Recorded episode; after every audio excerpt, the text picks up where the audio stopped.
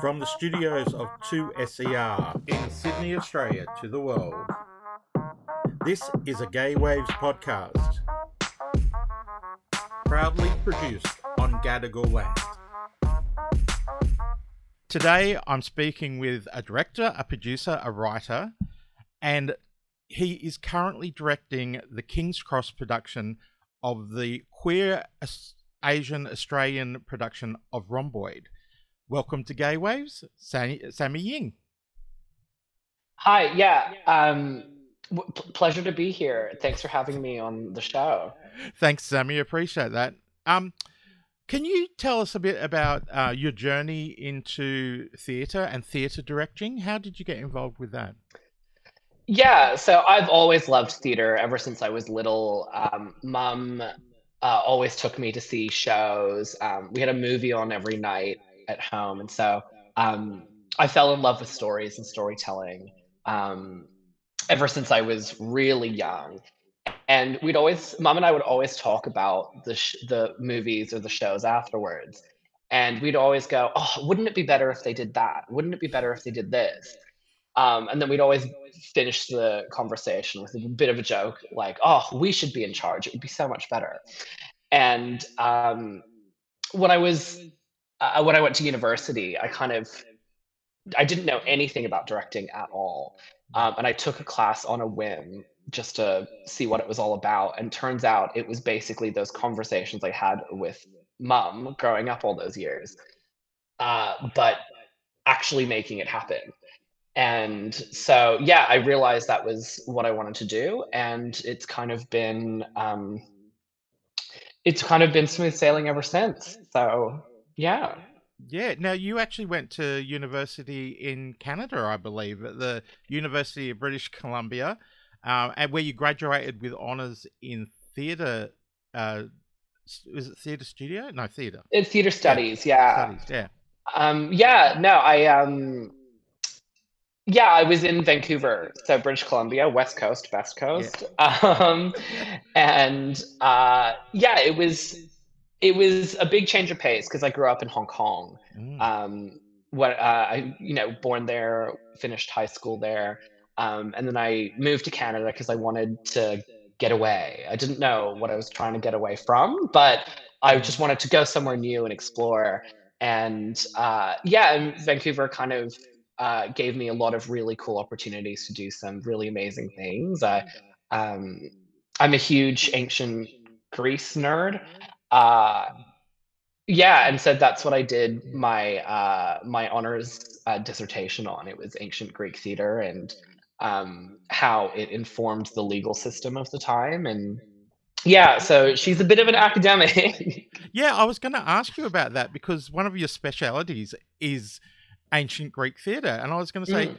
how does a kid from Hong Kong studied in uh, Canada and Australia get involved in ancient Greek theatre? I mean, that's a huge jump, isn't it?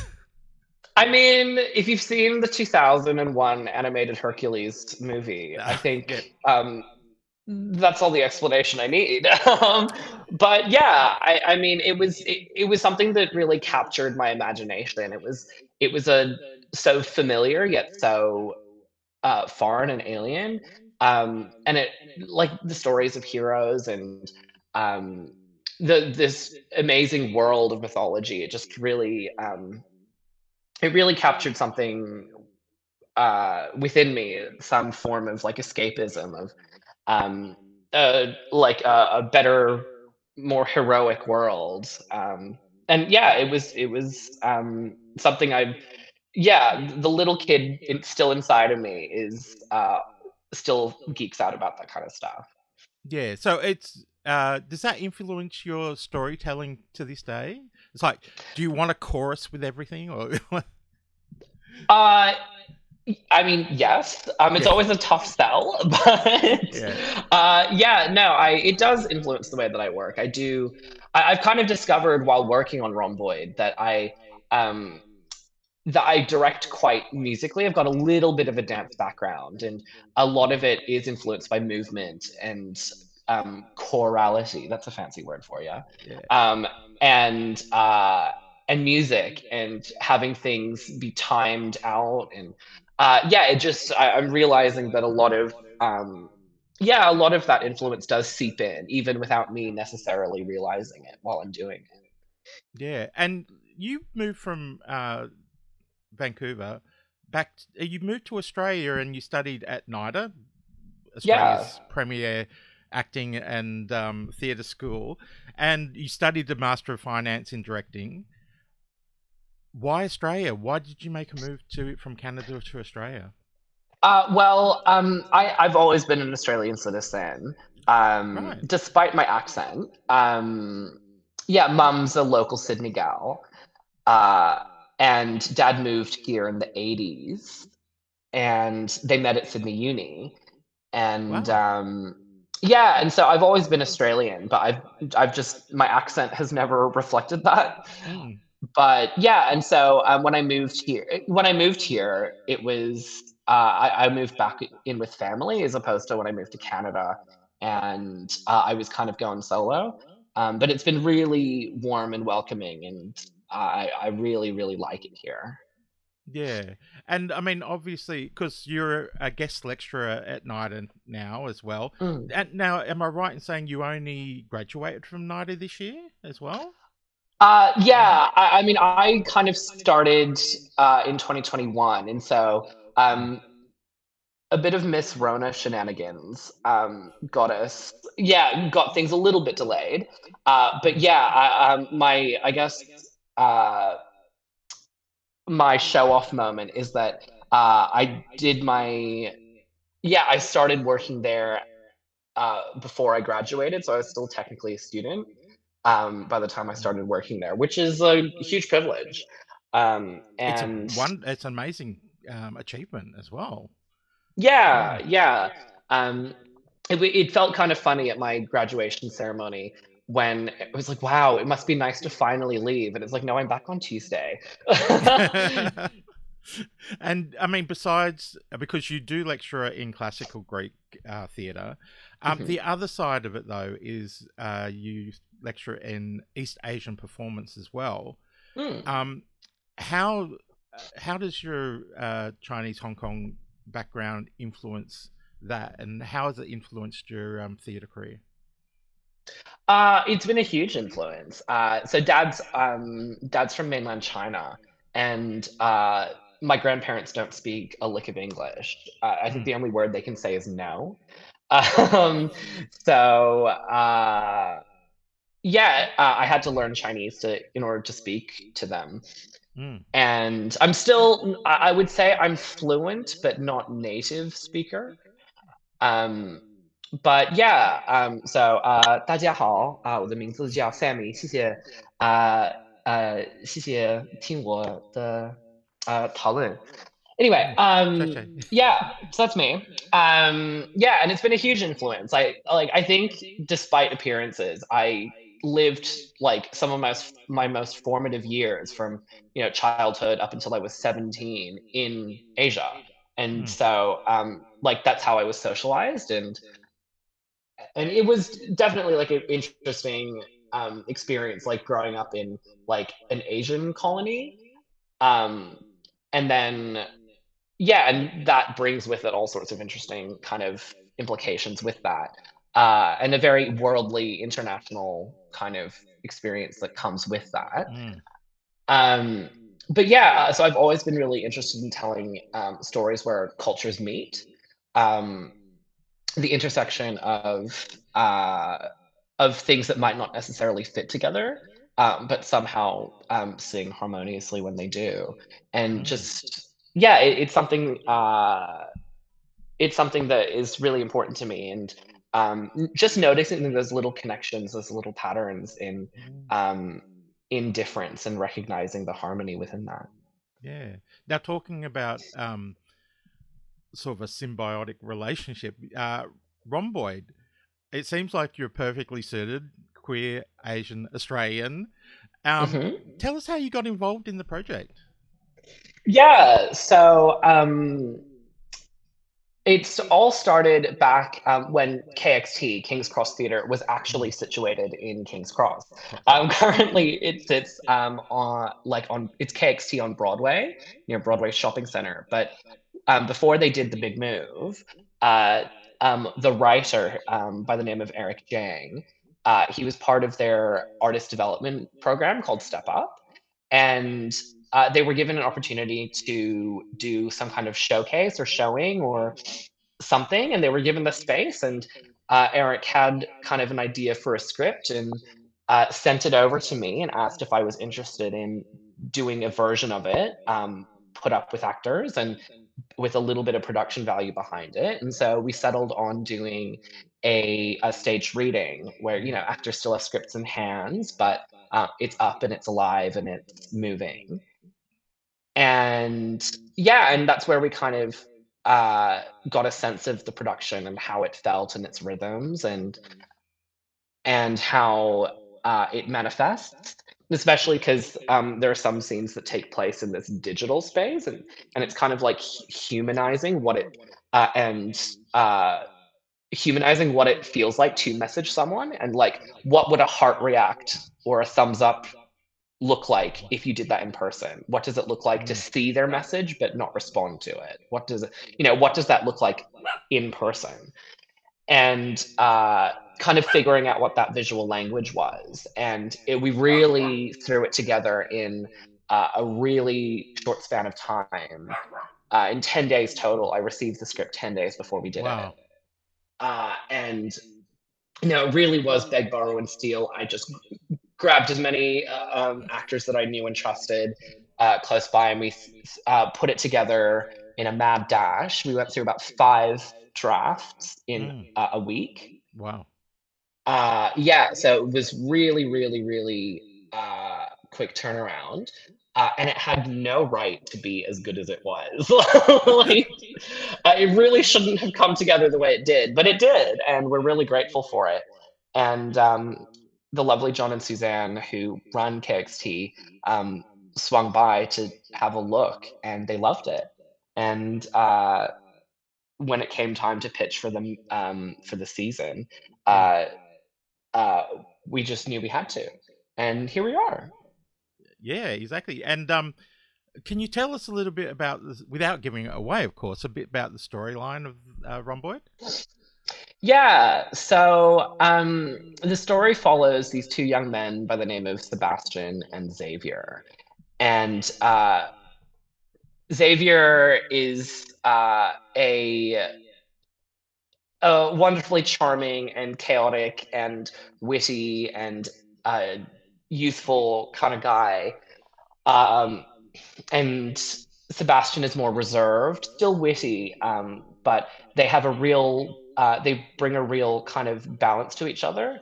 Hmm. And uh, we kind of track their relationship over the course of about six to eight years um, as they're finishing up year 12, hmm. um, going into uh, going into uh, university and then graduating and being a 20 something and then um, starting to that period in your mid 20s when um, weddings start to happen and you start to get invited there and mm-hmm. uh, just seeing how they grow and shape each other through the years and figuring out what they mean to each other and um, every scene kind of throws in this uh, wonderfully magical sticky complication to um, how they see each other and what they mean to each other um, are they friends are they um, romantic partners? Are they neither or both or everything and nothing? And it's um, really, really asking everyone to consider, um, you know, uh, what happens when your relationship doesn't fit into a neat little box? What do you mm. call that? Um, and what does that mean in queer bodies? What does that mean in um, people of color? What does that mean when all of those things happen together? I was actually going to ask you as well. You, you just what you're saying there. Um, do you think there's, there's a difference being uh, Asian Australian play, uh, a queer play as well, um, than just say an Anglo Australian production? What um, what impact has that Asian side of it taken in this play?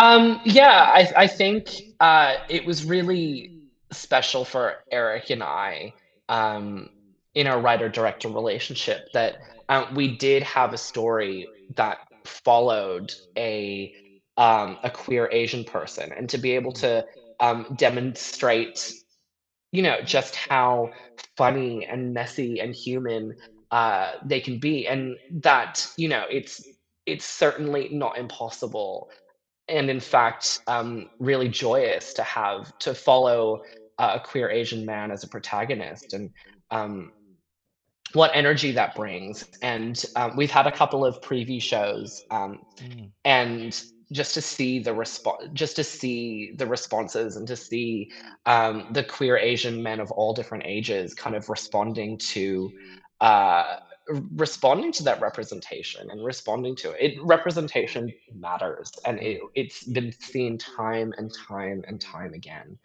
And uh, it's very rare to see a story uh, be put on the shoulders of someone uh, who's queer and asian. Um, and it's something that we really felt that uh, sydney stages uh, but you know not even just there um, stages around the world could really uh, could really use a, a new perspective that maybe you haven't seen before. Yeah. Um, you talked about representation there. How important do you feel, or do you feel it's important at all, that parts are played by queer actors or Asian actors uh, when it's the part is queer and Asian? Uh, for this particular production, yes, we did feel like it was very important. Um, it, it- yeah, I mean, I'm kind of on two minds of this because there's a Mm. part of me that says that, you know, acting is an incredible opportunity for um, someone who's not part of um, a, a particular group to learn more about um, a particular cult- culture or subculture or identity and um, and come out on the other side of a show um, like having a really embodied understanding of that. But then there's also the other case of um, giving the real the realities of having a uh, employing a queer Asian person and paying them and drawing upon their um, lived experience to um, empower role as well. Um, and uh, you know, it turns out uh, queer people don't all agree on everything all the time. Um, but at least um, within myself, I always go, well, what um, the only people that we can really truly uh, do right by is the people that we're uh, working with, and it, if we arrive at the decision that's right for us, then that's all we can. Um, then that's all we can do, and um, yeah. But for this particular production, uh, we felt it was really important that the cast was um, some flavor of queer and uh, yeah and it was um, it's been really amazing in fact um, in fact uh, we've really kind of accidentally become incredible trans allies and non-binary allies because um, i think out of the six crew members four of them are uh, non-binary or trans Wow. Excellent. um, and uh, the the main cast, um, except for one of our understudies, is uh, is uh, identifies as queer. Um, yeah, so um, we really do have um, just by accident um, are really really killing it on the representation side. That's amazing. I love that answer. That's fantastic. Um, Thank I want to talk about now. You talk about your relationship with Eric, the writer. Mm. Um, now I know that sometimes now you're being director and you're working. Uh, now, correct me if I'm wrong. You seems like you've got a very strong relationship with Eric. How is that relationship uh, in terms of writer director? Uh, because I know in uh, theatre sometimes your vision may not be the writer's vision. How have you Mm. negotiated that, and how um, how's your relationship with Eric? Yeah, so um our relationship is like a writer director relationship is always really special. Um at least from my end of things that you know it's i always see being trusted with the first time a work is being produced and put on that it's a it's an immense privilege to be trusted with a story and especially a story so personal to eric. Um, and that's something to be really grateful for. Um, yeah and eric has put a lot of trust in me as well um, in order to do justice by the work because it's brilliant brilliant writing. Um, yeah, um, but really what it what it is, it's it's about um and I think yeah, that's what it is. It's doing justice by the work. It at the end of the day, it's about the story. It's not about like whose idea is better. It's about which idea is going to serve the story best. Um, and uh, and it, like it really helps put ego aside and um, really focus on what matters, which is um, bringing these characters to life and building this incredible world that they inhabit and inviting everyone come opening night to uh, to be a part of it as well. Um, yeah, so we've been working on this for over a I just over a year now working on this script. Um, even though we've only started production, um, you know, six weeks ago, just under two months ago. Um, and uh, yeah, it's been a wild ride. Uh, lots of drafts, lots of um, lots of discoveries made along the way. Uh, but now that we're here and the show is um, the show is real and alive and tangible, uh, I couldn't be happier with um, what we have to show. That's amazing. Um, now, obviously, with in theatre, sometimes money can be tight, and productions can um, have uh, restraints, I suppose. How do you balance um, your creative vision with some of the restraints you might have in costing production, that sort of stuff? Yeah, so um, it's it's I guess kind of like the running gag that you have to beg, borrow, and steal within the indie theater community. That yeah. really um, you know like if you're in theater it's because you love it because there's not a um you there's not much funding put towards it um but what that breeds is a creativity through constraints and you're kind of forced to be more creative because you can't just hand wave um, something away and um, cover it with a clever cut in camera. You can't um, CGI something, although that does take a lot of work too. But Mm. um, yeah, so really you're forced um, to um, really fire on all cylinders with your creative brain. Um, but also, theater offers a lot of freedom. You know, the, the Mm. through the magic of theater, imagination's a powerful thing, and um, if if a performer is able to capture someone's imagination, if uh, i- you can you can really um, I don't want to. I don't know if "get away with" is the right word, but um, yeah, you can absolutely um, suck audiences into this um, into this place where um, it's it, there's a lot of buy-in and forgiveness and um, tolerance for the fact that it's um, that it's literally just you and 60 people standing in a room watching someone talk for 90 minutes. You know Yeah. um, theater's magical like that. It makes Yeah. you the rest of the world peel away. Yeah. Um, would you say that you've got a particular style in directing, and how do you help the actors actually bring their characters to life? Yeah. So, um, in terms of style, um, yeah, I've only very recently discovered that I'm I, I direct like with m- music and dance and movement and rhythm quite a Mm. lot, which was kind of a new discovery on this show. Um, but yeah, I would like to say that I, I love telling stories where cultures or subcultures meet and interact and um, renegotiate. Uh, I love telling stories with a real heart to them, you know? Mm. Um, and uh, I love experimentation and play and um, an organic kind of discovery. So uh, when it comes to um, working with uh, my actors in the room, um, we spend a lot of time actually just really getting to grips with the text. We don't worry about what the final product is going to look like, um, and we really just get to grips with um, with what the what the text is doing and a deep exploration of character so that when we come it comes time to start um to start um in a very real sense um, figuring out where things are going to go where people are going to stand how people are going to say things that they know their character so well that it actually becomes second nature for, for them to know um, what's happening. And so my process is very actor driven um, and giving them a lot of agency um, and just taking very specific moments and crafting them and detailing them.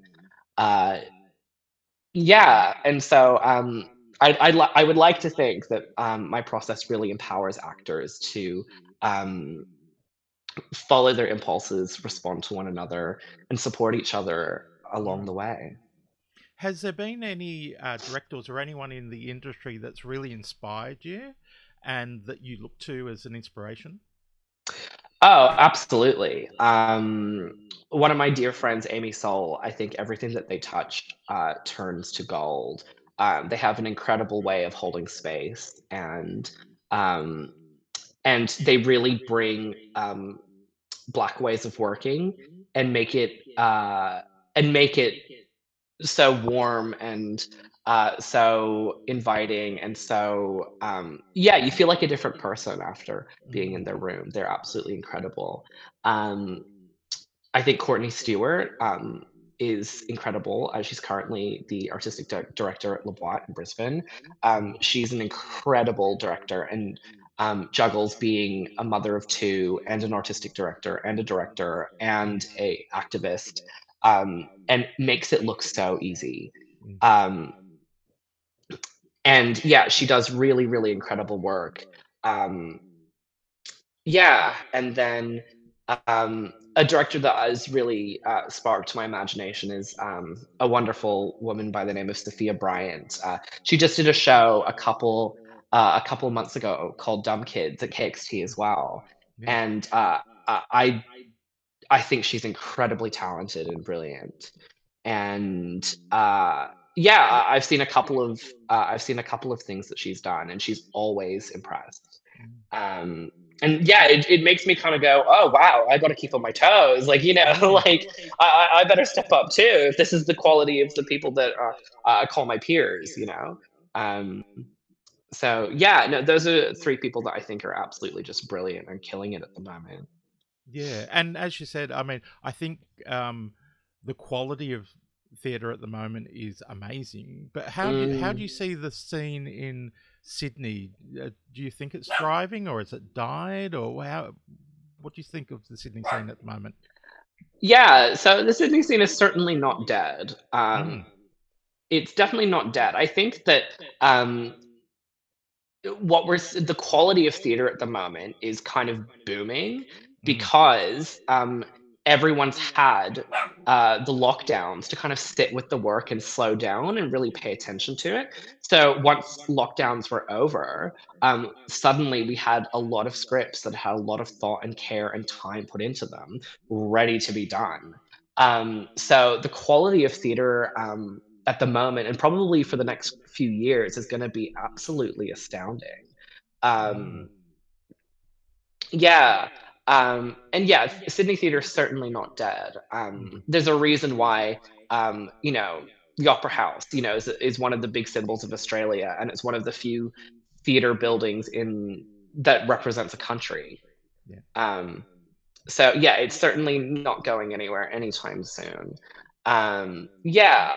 Um, that doesn't mean that we're getting any more funding. That would be great. it would be great, yeah. that would be really great um, to get a little bit more funding and a little bit more support so that um, so that uh, people are able to n- not need a second job in order to um, in order to keep the lights on. But yeah. uh, but like i said it's a real um, it's a real uh, labor of love. And um, people are doing it because they care about it. And that's where the best work happens when people care yeah, and people should get out and support local theatre as well. Go and see a play. Absolutely, know? absolutely. Um, there, I, I think now more than ever, people are recognizing um, the joys and privileges of actually leaving the house and mm. um, and coming together and being in community and um, supporting others in your community, whether it be just by showing up or, um, yeah, even that's enough. And um, yeah, and, and theater is an amazing place to do that. Um, and to hear stories and to learn and to grow and to laugh and to cry and to just be. Um, yeah, it's it's a really wonderful thing. Yeah. Um, if a young aspiring director came to you, what would you be? What would be their your advice to them about how to get into the industry? How to get into the industry? Oh boy. Um, honestly, give it a crack. You know, you, you're. Uh, I wouldn't be here if I didn't give it a crack and give it a red hot go and um, had no clue what was going on while I was doing it, flying by the seat of my pants. And um, yeah, uh, but give it a go, get involved, uh, volunteer, and really just see if it's right for you.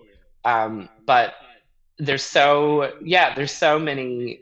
Um, uh, I can I feel like I'm speaking for quite a few artists when it was like the pull, the draw, the the yearning was just so strong that I couldn't see myself doing anything else.